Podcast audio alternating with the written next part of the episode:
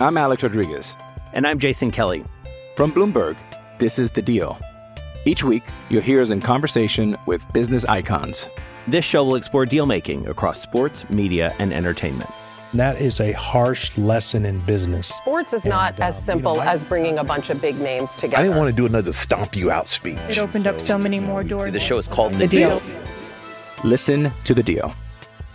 Listen to The Deal on Spotify. Pucks with Hags is brought to you by FanDuel, the exclusive wagering partner of the CLNS Media Network.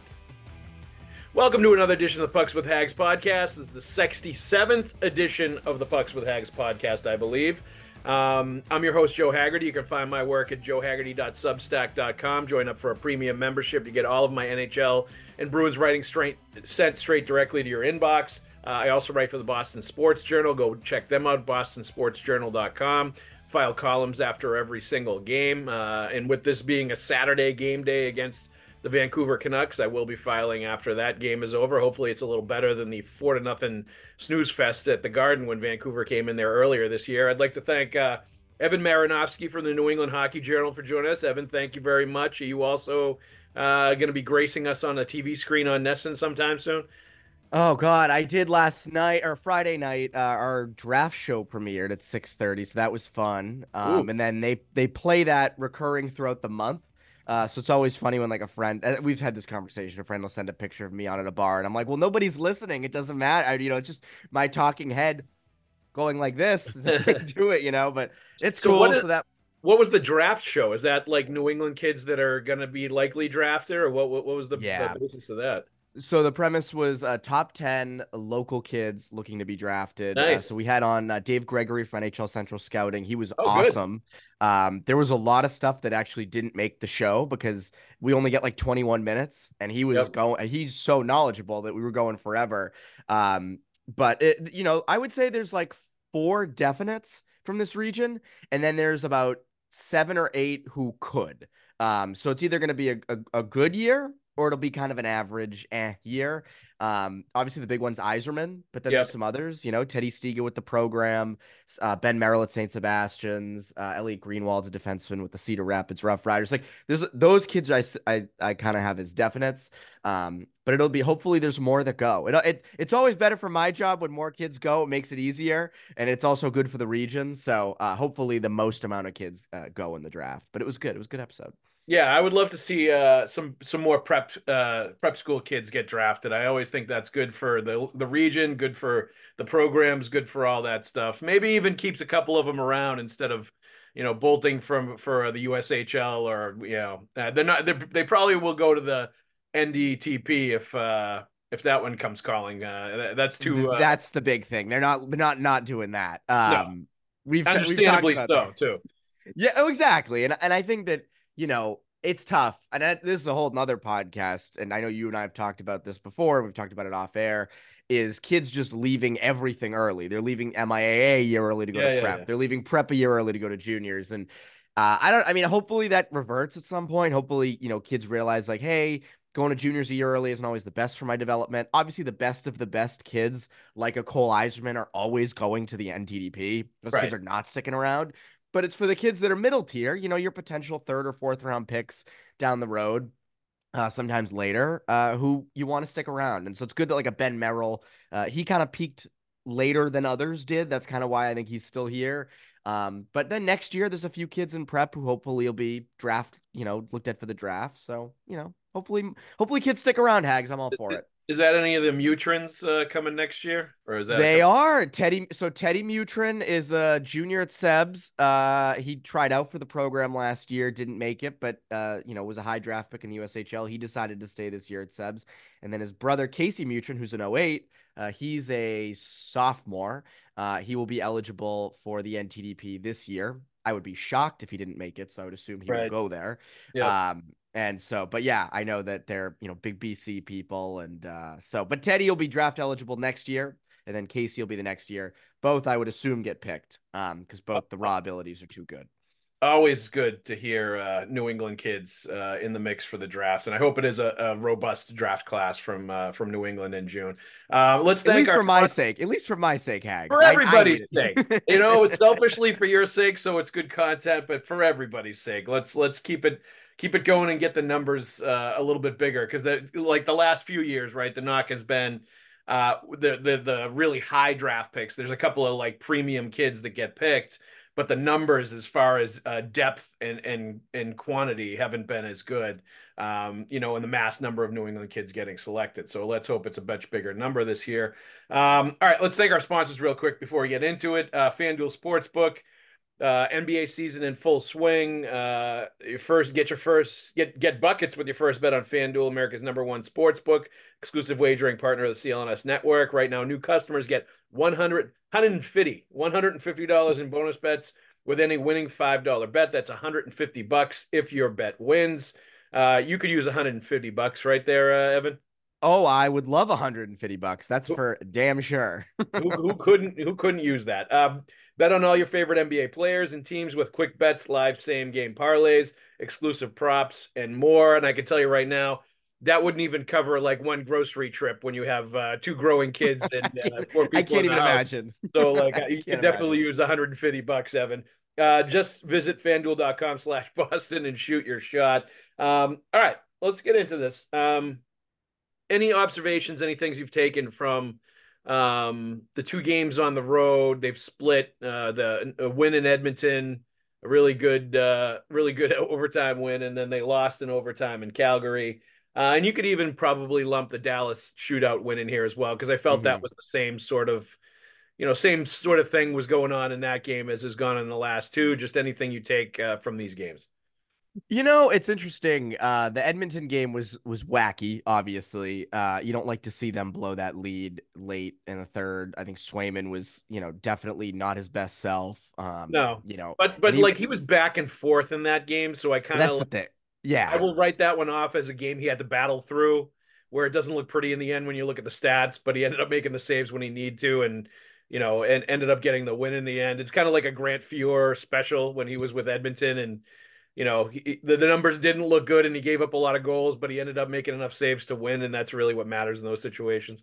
I agree. And and there were also some pretty saves he made. It, I was Yep. thinking more like the shot, the Cody Cece shot from the point. Yep. things like that. Um, I will say I will give them credit for resilience in both the Dallas game and Edmonton game, especially the Edmonton Yep. game. You know, you experience uh, Grzelcyk goes down, Lindholm was already out, Lohrei was kind of this late call up, comes in, plays really well. I thought. Um, Yep. So I'll give them credit for I think the resilience which we've kind of seen throughout this season, where even when they look like they shouldn't win a game, they find a way with this roster uh, even shorthanded. Uh, and I will give, you know, I think that that's a, a good observation. I think Mason Lohrei, um, the last two games has looked pretty solid. And Outstanding. you know, I, I would say outstanding. Like for, Espe- for from what what he looked like before, yes, I agree. And I think for that from that Edmonton game too, like those those three assists, he hits the crossbar in overtime against Calgary. Yep. Um, defensively, he looked a little bit better. Like to me, I, like that's been the big takeaway I've had from these two games in the sense that obviously, and I know we'll discuss the deadline because what else, that's the big thing.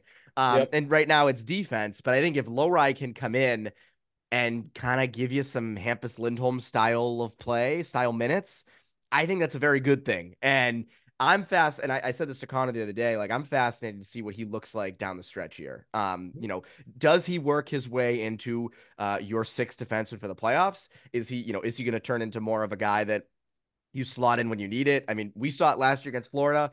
One of the biggest problems they had, they could not move the puck out of their own zone. Yep. Lohrei is extremely good at that. And if he can stick and he can continue to be, you know, above average defensively and and and continue to produce offensively and uh, play with the aggressiveness he does when he steps up into the play, I think that's great. Um, so uh, Lohrei was kind of my big takeaway from those two games. I'm curious what yours were. Yeah, I think Lohrei was one I had. Uh, that's definitely a topic I wanted to discuss today, so we can get into that right now because I thought he was very good. Uh, the 3 Mhm. assist game, played 23 plus minutes, played more than 20 minutes again against Calgary. Um, back to back games where, like on the road, um, you can't hide a guy, you can't get favorable matchups, you can you can get stuck. Um, you know, you can't really protect players, especially if you're going to play them top four minutes and you're going to play them 20 plus minutes. They're going to be out there in matchups you might not love, and they're going to have to figure out a way. And uh, we saw uh, a shift. It was in the Edmonton game where he was on the ice for over three minutes as that they was were nuts to try to get the puck out. But he kept trying to, you know, make plays, make plays, battle, fight, do whatever he had to do along with everybody else out there before they finally were able to get the puck out of the zone, get for, go off for a change. Uh, and you know, all of those things showed me something. You know, uh, that's important. If he is going to be a player down the stretch for them, if he is going to get some playoff time, you've got to be able to perform and excel and and survive in certain instances when you're not getting protected. You're not getting shielded yeah. in, in favorable matchups. You know, you're going to be on the road and you're going to have to go up against the other team's best players. You're going to have to figure out ways to survive in the defensive zone when things, uh, you know, people are running around and, and you get uh, hemmed in. And I think he did all of that in addition to what you're talking about is the offensive end, um, being able to handle the puck, being able to create in the offensive zone, having the skill at the blue line to, you know, make a quick move and free himself up for a, a better shot or to, you know, the slick passing that he has where he it's just effortless. He just thinks the game really well and he sets up other guys for offensive chances. And what I really liked to see is finally, finally, finally, there were some instances where they put him at point on the power play yes. and they let him go. And that is exactly where he should be. I understand there are egos involved. I understand there are other defensemen who are very high caliber and have a lot of cachet and, and want to be in those situations. Mason Lohrei has the best skill set to be in that kind of a situation and to be running a power play unit and running the point along with the other uh, best offensive players out there. Like he's willing to shoot. He's great creatively. He can make things happen. I, I think he needs to be, if you're going to have him up on the NHL team, he needs to be on one of those two power play units. And sometimes even better if he's on the second unit because things can kind of run through him, which is mm-hmm. not traditionally how it goes in power plays these days. It's more about the bumper or somebody on the sidewall or setting yeah. somebody up for, uh, you know, shots at the, at the dot. Uh, but I think he brings that element when he's out there where you can run things, things through him and he can be that traditional power play quarterback um, up at the point, sort of from the defenseman position. So I love to see that as well uh, when he was up. The interesting thing, though, Evan, about all this, because I was impressed with the way he played, and we had Mark Divver on uh, earlier this week, and he said Lohrei was okay, not outstanding, not dominant, but okay when he came back down to Providence. Clearly, he took a few things from going down and then now coming back up because I think he's a much more confident player. He looks like he's much more ready for for things that are happening and getting thrown at him this time around. Um, but the real question I have is he's looked so good, right? That mm-hmm. um, who do you think other teams are going to be asking for at the trade deadline, especially, especially if you're looking to get a, a big defenseman from some other team? Uh, that is going to be the guy that other teams are going to be asking for. And my my like my real sort of like wonder, you know, when you, you when you talk about Noah Hanifin, obviously being a guy they would love to have uh, from Calgary when you talk about maybe Colton Parayko from the St. Louis Blues, another big right. sort of frontline defenseman that would I think answer a lot of things for them. He's big, strong, physical, plays, you know, top 4 minutes, is a really good player. You start talking about those kind of players, the team that you're trading with is going to want a younger player that's going to be able to step in and replace that kind of player being traded away as a prospect yes. back to them who in the Bruins organization is going to be the guy that the other teams are going to want if you're trading for a Colton Parayko or a Noah Hanifin? Well, that's the th- I, I didn't I say this Obviously, this Mason Lohrei. Like, yes, the question becomes: Are you willing to give up that player to get a Parayko, to get a Hanifin, to get somebody like that? That you know, granted, you're probably going to trade for with designs on him sticking around for a long time and being part of a big three with the other two. But like Lohrei has shown so much talent to me so much upside that like I would be real hesitant to include him in a trade. I don't think they should uh, put Matt Poitras in any trades as a prospect that other teams want. I think Fabian Lysell is the only guy mm-hmm. I'd be willing to put in trades as the prospect going the other way, as the A prospect going the other way. If you have to uh, create a package uh, of draft picks, prospects, and uh, and most likely a roster player, right, to uh, make the money work if somebody else is coming in this direction. Get your buckets with your first bet at FanDuel, America's number one sports book. Because right now, new customers get $150 in bonus bets with any winning $5 bet. That's 150 bucks if your bet wins. Bet on all your favorite NBA players and teams. Quick bets, live same game parlays, exclusive props, and more. Just visit fanduel.com slash Boston and shoot your shot. FanDuel, official sportsbook partner of the NBA. Massachusetts 21 plus and present in MA. Hope is here. First online real money line wager, only $10 first deposit required. Bonus issued is non withdrawable bonus bets that expire seven days after receipt. Restrictions apply. See terms at sportsbook.fanduel.com, gamblinghelplinema.org, or call 800 327 5050 for 24 7 support. Play it smart from the start. GameSenseMA.com or call 1 800 GAM 1234. Hey, it's Kaley Cuoco for Priceline. Ready to go to your happy place for a happy price? Well, why didn't you say so? Just download the Priceline app right now and save up to 60% on hotels. So, whether it's Cousin Kevin's Kazoo concert in Kansas City, go Kevin, or Becky's Bachelorette Bash in Bermuda, you never have to miss a trip ever again. So, download the Priceline app today. Your savings are waiting. Go to your happy place for a happy price. Go to your happy price, Priceline. I said, didn't I say this to you on Bruins beat last week? I was like, the only way you could trade like that the Flames would engage with you for Noah Hanifin would be like Lohrei would have to go back in that deal, most likely. Yeah, I, I would I, suspect any team that's trading a big time defenseman is going to want a defenseman. Oh, back. Y- yes, and I I don't want to trade Lohrei. I again six five, skilled, very offensively creative, can Yep. skate well, like good stick. He's big in his own right. Like I want to see that kid develop. I do, and I don't want to trade uh, him for Colton Parayko, who, yes, uh, a little more bruising and uh, big as well, and maybe could help you a little bit more in this playoff run. Yep. But I want to, I want to keep Lohrei around, and and like Hanifin, we talked a little bit about this last week. Um, you know, my view on Hanifin is I think he would fit awesome on this in this top four, no doubt. He would fit great, and I and if he's, you know, my view is if he is available come the summer, and you can get him as a free agent, awesome, great. I'm all for it. You know, do it. Yep. It would fit great. Um, we talked about how uh, you know, he would be my guy in there because he's Seb's guy. We could talk prep hockey, which would be great. Yep. But in terms of giving up assets, I like I think Lohrei you you ultimately want in the next year or two to elevate into your top four and to you know with the Hampus Lindholm as on your left side. Um, that's who you want. And you could also make the argument that if you're going to sign Hanifin in the offseason, what's the future of Lohrei? Is Lohrei going to be your third pairing defenseman for the next couple of years? Like I think Lohrei's ceiling is higher than a third pair. Um, It is, but like you could put him as a third pairing that you know plays power play, and you know as you're aging out with some of these other players, 100%. You know, like when when Carlo gets a few years older, maybe that's a guy you look at and say he could end up pushing into the top four. You know, Yep. I, I I agree, I, but I think you've got to be you've got to be cognizant of that, right? Like that you're not blocking him from developing more by like, Exactly. accumulating all these other defensemen for sure. Um, but I just I, I think he's a little different than what they have as far as the oh, sort of creativity level and offensive high end offensive ability level that he's shown. It, I think it's it's higher. I think he has the highest offensive ability level of any of the defensemen that they have right now.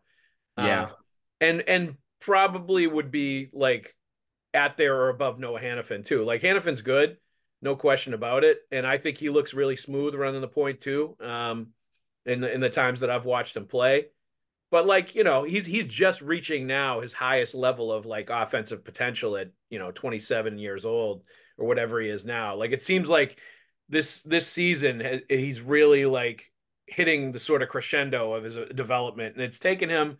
You know, it, it hasn't been like he was a stud you know, uh, top pairing defenseman like right out of the draft and has been dominant. Like he's he it's been steadily up and up and up for him. And I think right now he's hitting his best level. And it's funny, I actually was looking at uh, watching um I think it was Sportsnet. Um they had Doug MacLean on and they were talking about Hanifin and he was kind of saying and and I think it was uh who the heck was it? Um uh, Marek, Jeff Marek, I think was, was I think it was his Mhm. show and he was saying also they were both kind of in, in concert saying they don't think Hanifin's as good as he's sort of me, being made out to be or the, like as good as like whatever package is going to end up going the other way like he's solid but he's not like the you know he's not the premier defenseman that like in years past has gotten traded at the deadline. Someone's going to overpay for him a lot. Correct. And and and that was interesting to put it in that perspective as well, as far as overpay for assets and overpay for the contract extension that you're going to have to obviously wheel out to him to to get him to stay. It's interesting with Hanifin because him and Elias Lindholm were both high draft picks with Carolina. Didn't really turn into anything down there. Went to Calgary and both have kind of found their way. And you're right. I mean, Hanifin, it has taken a few years for him to sort of come into his own. I agree with all that. And that's why, again, like I go back to like, you know, what Lohrei is. I mean, Lohrei is I, mean, I don't want to say a unicorn, but he's unique. You know, this is not someone that you can go into the draft and get every year. This is not, you know, you know, if he was six five and just a shutdown defenseman, it'd be one thing. I mean, that would be valuable. they could certainly use that right now. Yep. But that's something that you can get a little bit more than you can a six five, very offensive defenseman who's a good skater um and and you know just has that creativity we've talked about and i don't want to give up on that i want like credit to the Bruins. They they drafted what was he second round in uh, in 2020. Yep. Like they yep. they found him. They've developed him. Uh, he became a defenseman very late, uh, relatively late in his career. I think he was like 16 years old at, at Culver. Um, and you know, I, I want to keep him around. I don't want to deal him for a solid top four defenseman when I think Lohrei's ceiling is is that of potentially a top pairing guy down the road. Um, and I mean, the same goes for like Matt Poitras. I, I, you just mentioned him of yep. not wanting to deal him. I don't yep. want to deal him either. And I don't think this is, I don't think this is me being naive and holding on to prospects and being like, oh, these prospects are great. Both Lohrei and Poitras have come up and shown you what they can do at this level and what they can be at this level. Now, are they going to be that full time right now? Probably not. You know, there are going to be some games where Lohrei, eh, defensively not so great, and you don't notice them as much. And there were some games Poitras was up here where you didn't notice him a ton. They're young, they're rookies. You know, I think what we've seen though is that yeah. when when they do hit their stride in the next two to three years, uh, those guys are going to be cornerstones of this roster. And I don't want to give those up for Noah Hanifin at this moment. Uh, when you could potentially get him in the offseason. And I know the counter argument a lot of people are making is what if Florida or Tampa Bay get him and sign him long term and lock him up long term? Well, then they get him. I mean, it's not great. It's sort of like the Ryan McDonagh situation a few years ago. You know, right. like it's it's not perfect. Yes, they have that on you, but you can't operate by reacting to every other team. You've got Lohrei. Those teams to, I don't know their prospect pools inside and out, but I don't think they have a guy like a Lohrei in the system who can come in and potentially fill that. And I think they also have more assets and draft capital to trade than you do. So that's yeah. also different. But and and then then they probably have more cap space too. Like there's a yes. lot of things going. On. That's not on. hard like, to do right now. that, that I think I, I, think making a huge deal is going to be monumentally difficult for the Bruins. I, it's doable for sure. I mean, there's always a way it's gonna uh, sting though. It would sting. Find it, yeah, but it, there's gonna be a lot involved. You're gonna have to trade roster players to create cap space. You're gonna have to trade probably future draft picks. I mean, I think that 2025 first round pick. If you're making a, a trade for a, a, guy like a Parayko or a uh, Hanifin, I think is going to be gone. So you're going to be trading another first round pick away, uh, future first round pick, and you you know it maybe you can get them to take Fabian Lysell. I don't know. I mean it the reports at least are good in Providence. You, uh, we had Mark Divver on, as I mentioned, and you know Divver's not always high on Lysell. He has been pretty hard on Fabian Lysell at times, and and like I wouldn't call him positively giddy about Lysell right now. No, that would be overstating it. But I think there's a respect there at what he's been able to do and and how he's been able to play and how he's responded to Ryan Mougenel and the coaches down there and their challenge for him to play a more team oriented game, be more professional, like sort of mature and grow up a little bit. And I think he's done that. Um, and I thought it was interesting to hear him say that he thinks that uh, Lysell is definitely going to play a game or two in Boston uh, both before the season is out. You know, and that speaks also to rewarding somebody that um, I think has been doing the right thing since you know having that come to Jesus moment with Mougenel uh, like a month or two ago. Yes. Um, when he was going on too many uh too many three on one uh offensive rushes with nobody else around him and losing the puck hero ball well that's i mean that that is like i uh, the coaching squirts that is something I see quite a quite a bit at that the puck hogs at that level where you're trying to stick handle through three guys and you give it up and it goes the other way and you're kind of like trying to teach them that's not good hockey and yeah uh, that's not how it works on, on, some on some level it's rewarding to know that like they they still continue to do that at 19 or 20 years old Uh, Yes. you're trying to teach them the right way to play. Um, but you, you know, to your point, I I, I am going to continue to view this season the same way. Um, I don't know that I view this team as Stanley Cup caliber. I mean, obviously they are one of the best teams in the East. They have some things that they do really good. Uh, they've been in the lead most of the season. Um, you know, they have some star players. There's no question about it. But I continue to sort of I try to look at this as a long range view thing with this team where being realistic about what's potentially there for them in the postseason versus what they've been able to accomplish in the regular season, you know, because of the way the game is played in the postseason versus the regular season, what they would need at the deadline to add in order to really be a threat and and to have the sort of horses that they need and the qualities they need uh, to go on a two month journey and, and win the cup and just the transition that they've gone from the group they had before to the group that's taken over now and introducing the young players to the playoffs. Like we talk about Lohrei, you know, the expectations are going to have to be tempered for a guy like that if he's thrown into the Stanley Cup playoffs.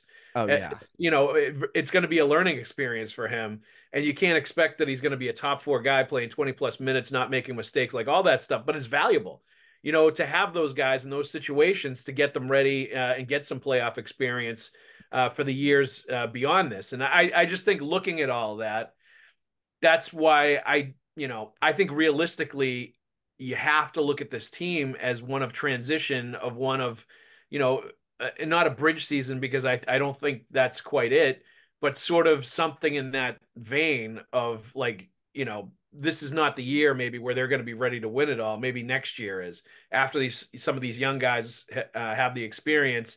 You know, after they have the cap space where they can really add a Hanifin or add a couple players that are really going to augment what they already have, and they're not going to be in the salary cap duress that they're in this season. So I don't know if the prudent move, and I continue to not think the prudent move at the deadline is to go crazy and try to land all these big fish. Uh, when your, your salary cap, your assets, you know, everything that you have is telling you that it's probably not the right thing to do this year. Um, and and just the you know the gymnastics you're going to have to do salary cap and otherwise just to make a move like that happen.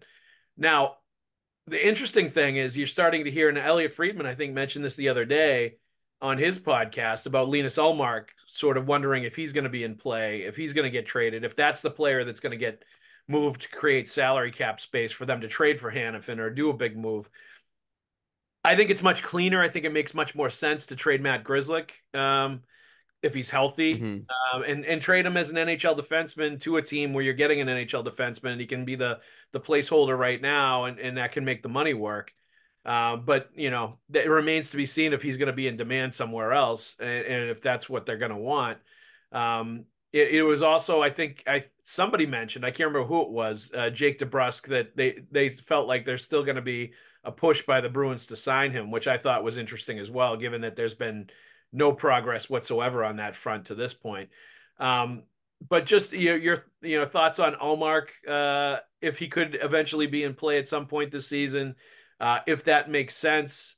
Like I think that's a that's a tough one because you're you're probably going to have to find somebody else to trade uh, with to to send him there in a separate deal to create cap space for the other because Calgary doesn't need Linus Ullmark.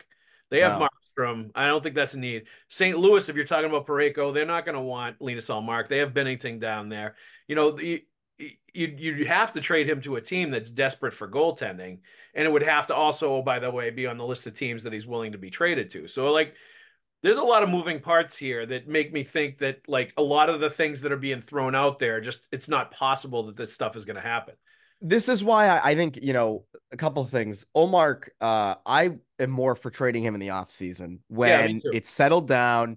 Uh, he's not an expiring contract. There's no rush. I've said this all season. I want to see them try the goalie tandem in the playoffs. I want to see it. It's because again, it's their Yeah. strength. It's their one area of the roster where there are no holes. You Yeah. know, you have two legitimate starting NHL goalies who are you know top ten in the NHL. I want to see them try it. You know, like that's where you do it. Um, yep and and you can do, you can trade Ullmark in the offseason. You can trade him at the draft. You can trade him after that. Like, uh, there's no rush to trade Linus Ullmark. Um, because Yeah. again, like let's just say hypothetically, right? They go out, they get Hanifin, and in a separate move, they deal Ullmark. I don't know what they're giving up, but let's say they do that. Are Yep. they a much better team? You know, they're better, you know, obviously skater wise, but they're worse in net. You don't fully know what Swayman is going to be at uh, full time every game in the playoffs. You don't know what you have yet in that. Um, the other thing uh, you mentioned cup contender status. You know, I've been saying I early in the season I was like they're not cup contenders. I don't see them as that. Now they've performed so well. They're you know first in the Atlantic and the East is wide open. Where I'm like they should Yeah. do something. Yes. Um, they should, you know, they shouldn't be out in the first round. But I agree with you. I could see this team flaming out, or I could see them winning the whole thing. Like that's the weird thing about this roster. I mean, you look at the bottom six right now, and it's full of young guys like Brazeau and Richard and Lauko and and guys like Steen, and you don't really have that fully set up yet. You know, um, Yep. And and that's where like I go, well, you you it's kind of like it's like a box of chocolates. You don't know what you're gonna get with them in the playoffs at all. And and I I want to see it play out. I do because I'm with you. I want to see Lohrei in the playoffs. I want to see some of these younger guys getting reps. I want to see like, do you have something with guys like Brazeau and, and Richard? And if those guys continue to stay in the lineup, by the way, it's only been like a couple weeks or you know, a week or two. Um, but that's my whole thing is like I just I I'm with you. I want to see some younger guys get some experience in the playoffs and just see where it takes it because the East is open. The East is wide open. I was just watching on ESPN the the Red Wings Blues game. Mhm. It was on at the gym, and uh, first of all, the the Red Wings er, Red Wings scored like three goals in like five minutes on Binnington. Blues look terrible, by the way. Yep. Um, but I didn't realize the Red Wings are first in the in the wild card right now. Yeah. Um, so the East is wide open. So I, I you know, could the Bruins go fully The, deep? the Red Wings have been in a playoff spot or close to it pretty much all season. They've been like know. right there. You got to give them credit. Like it just surprises me. I didn't I didn't expect it. I'm Alex Rodriguez. And I'm Jason Kelly. From Bloomberg, this is The Deal. Each week, you'll hear us in conversation with business icons. This show will explore deal making across sports, media, and entertainment. And that is a harsh lesson in business. Sports is And, not uh, as you know, simple I- as bringing a bunch of big names together. I didn't want to do another stomp you out speech. It opened up so many more doors. The show is called The Deal. Listen to The Deal. Listen to the deal on Spotify. Uh, and and I'm, I'm glad you mentioned all that stuff because that was actually next on the list uh, to talk about. So it's a great segue. Evan, you you have your host hat on right now, which I'm uh, good at anticipating the next thing. You know, my Good- my good podcast IQ is so Just- high that just you know, like Bruce Cassidy was when he was the coach, and he was able to answer questions before you could even ask them with his answers to other questions. He could anticipate and sense and just throw answers out there. I, You'd like, Hags, I know you're gonna ask about this. God bless Bruce Boom. Cassidy. He he knew it and he would just answer it before you could ask it. Um, Anthony Richard, I thought I think he's looked excellent. Um, he's looked like a fast, relentless player that's willing to throw his body in there, playing with tons of desperation, playing like a guy that does not want to get sent back down to the AHL, does not want to go and take a bus ride to uh, you know, um, to to Hershey anymore. Who wouldn't want to do know, that? That's crazy. like I, I he's playing like that, you know, and he's playing like that every single night. And the speed that he has, it's it's a factor, and it's something the Bruins is. desperately needed. I think was like some burners that they could throw in the lineup like that, and really cause some uneasiness on the other team, and, and force them to, you know, to speed up what they're doing, and, and force them to rush and make mistakes. Um, Justin Brazeau, I thought looked like he belonged in the NHL in the two games that he played. Um, certainly at six foot five with a big body, he's not going to be a blazer like Anthony Richard, but uh, he was able to keep up, and he was not a liability uh, out there skating wise, you know. And and I, I think Mark Divver had mentioned this, like he certainly didn't look any slower than James Van Riemsdyk, you know. And Van Riemsdyk's been able to survive in the league for a long time. I'm not saying they're the same player, but he's going to be able to survive in the league as long as he can, you know, win puck battles in the offensive zone, move the puck up the ice when it comes to him, uh, get in front of the net and make things happen. And like all I needed to see was a um, that he's gotten scoring chances and shots on net in both of the games that he played, and b on the goal. He was so strong on his stick and strong on the puck that he knocked Ryan Suter's stick out of his hands as he was going for that loose puck to score on it. Like that was a caged beast that wanted the puck, wanted to score, and was going to blow everybody out of his way in order to get there. And to do that to a veteran guy like Ryan Suter, that's been a Norris Trophy caliber defenseman in his past, to to the strength level that you would need to to have to knock a stick out of a guy's hands in front of the net, was tremendously impressive to me and, and said a lot about him. So like I, I just you, you want to give a shout out to the NHL, um, the Bruins NHL scouting staff and the people they have in place that are signing these young veteran players like Anthony Richard, like Justin Brazeau, like Parker Wotherspoon. You know, mm-hmm. there's a there's four or five guys um, that have come in and out of the lineup for the Bruins and have, have played some games for them uh, that are in that status. They're not young kids. These are guys that have been around the pros for a few years and, you know, are knocking on the door but haven't quite gotten there. And when they call each of these guys up, they're getting the job done. And maybe that's what it takes um, to get a, a, bottom six or to get a fourth line together that can be a factor in this postseason. And you know, uh, maybe you'd like to also add something else to that, like a, a big physical guy to add to sort of the speed. And Jesper Boqvist, I would put in this category, and Dan Heinen too, for that matter. These guys yeah. are all on seventy hundred seven hundred and seventy five thousand dollar contracts. You know, veteran minimum contracts is like three or four guys. You can't get through a season if you're in salary cap hell unless you have a bunch of players performing that are on contracts like that, and and they're all doing it. So uh, credit to the NHL scouting staff for the Bruins for all these guys getting it done, and it starts to make you wonder um, if they can piece together a fourth line with some of these players while adding something else uh, at the trade deadline to make it a factor. I think they can. I mean, you look at like like let's just look at Richard and, and Brazeau, right? Like those guys both bring you something that you don't you didn't have before, right? The Bruins are a slow team. You mentioned JVR, but oh, you know, overall team speed is not their their big thing. You see it in overtime, right? When it's 3v3 and other teams just kind of having their way and the Bruins are kind of just uh, you know, trying to, you know, kind of box it in a little bit uh, in their own zone.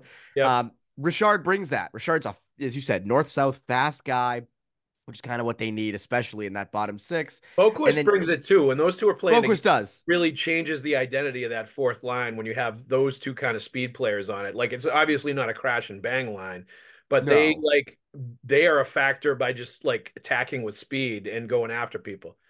And then, yeah, and then Brazeau also brings kind of that size, you know, uh, kind of the Milan Lucic role that they were looking for for Lucic to fill out.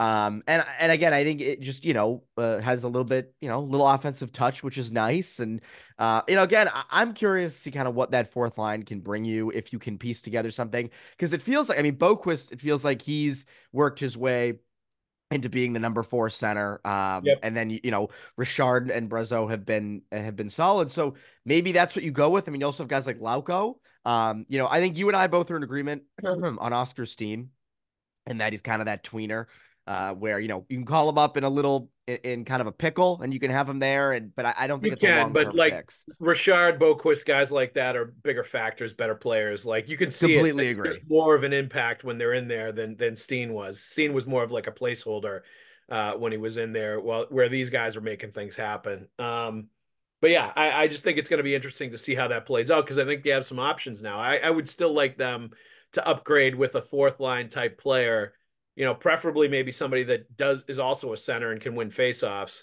um, and and can Chris bring that to the table as well, because uh, they could use another center that can win faceoffs in big situations, uh, especially come playoff time.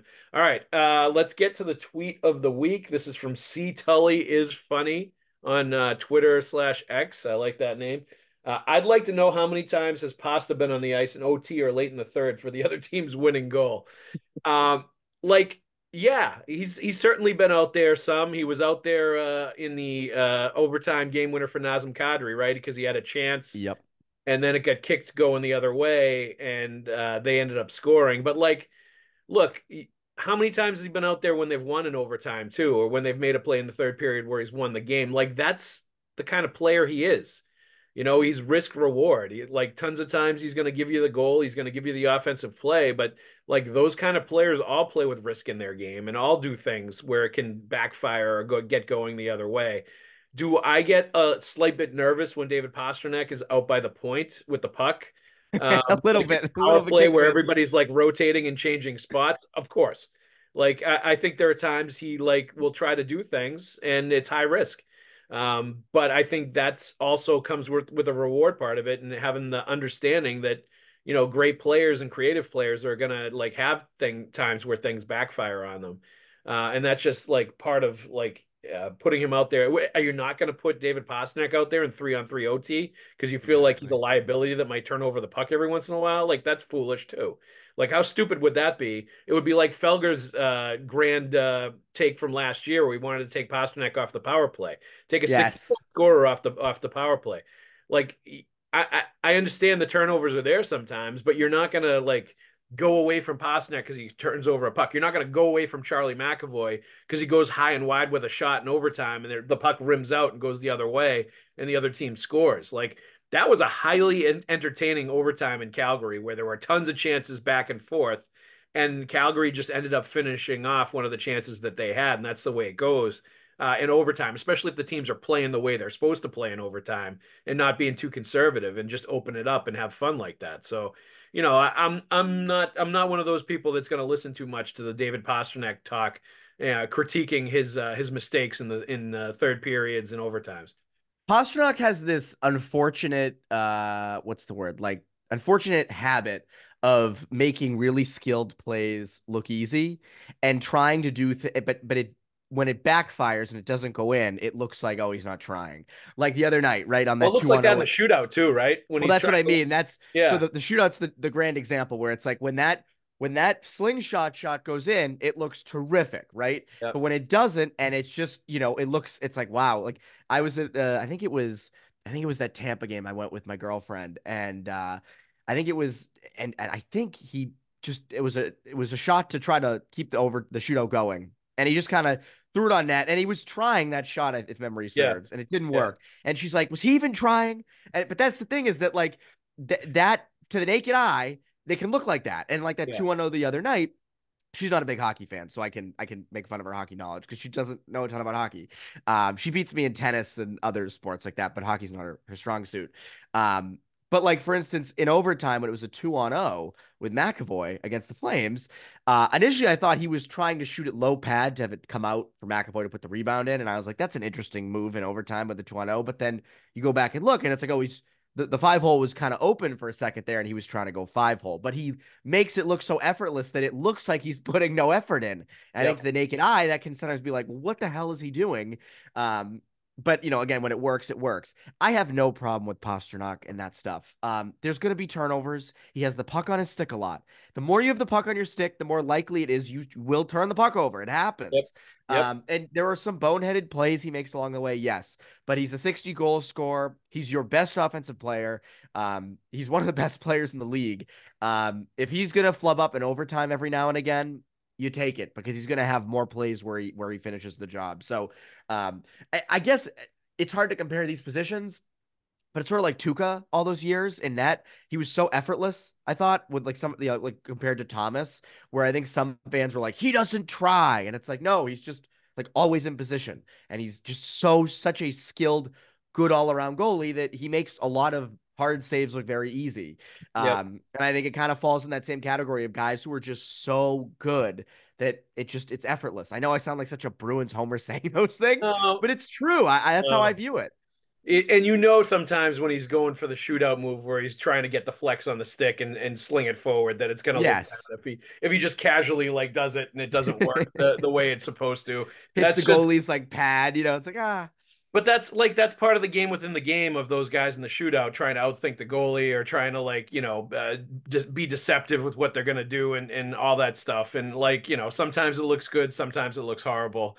Um, there were times where Tuukka did the shootout and looked like he wasn't trying to stop the puck too. So like you know these yeah. things happen. Um, all right, Evan, thank you very much. Appreciate you uh, joining us today. Let's thank our sponsor real quick, CLNS exclusive wager, wagering partner, FanDuel Sportsbook. Uh, get buckets with your first bet on FanDuel, America's number one sports book. Because right now, new customers get $150 in bonus bets with any winning $5 bet. That's 150 bucks if your team wins. Download the app. It's super easy to use. Bet on all your favorite NBA players and teams with quick bets, live same game parlays, exclusive props, so much more. Just visit fanduel.com slash Boston and shoot your shot. Evan, thank you very much, buddy. Enjoy the rest of your weekend. You too.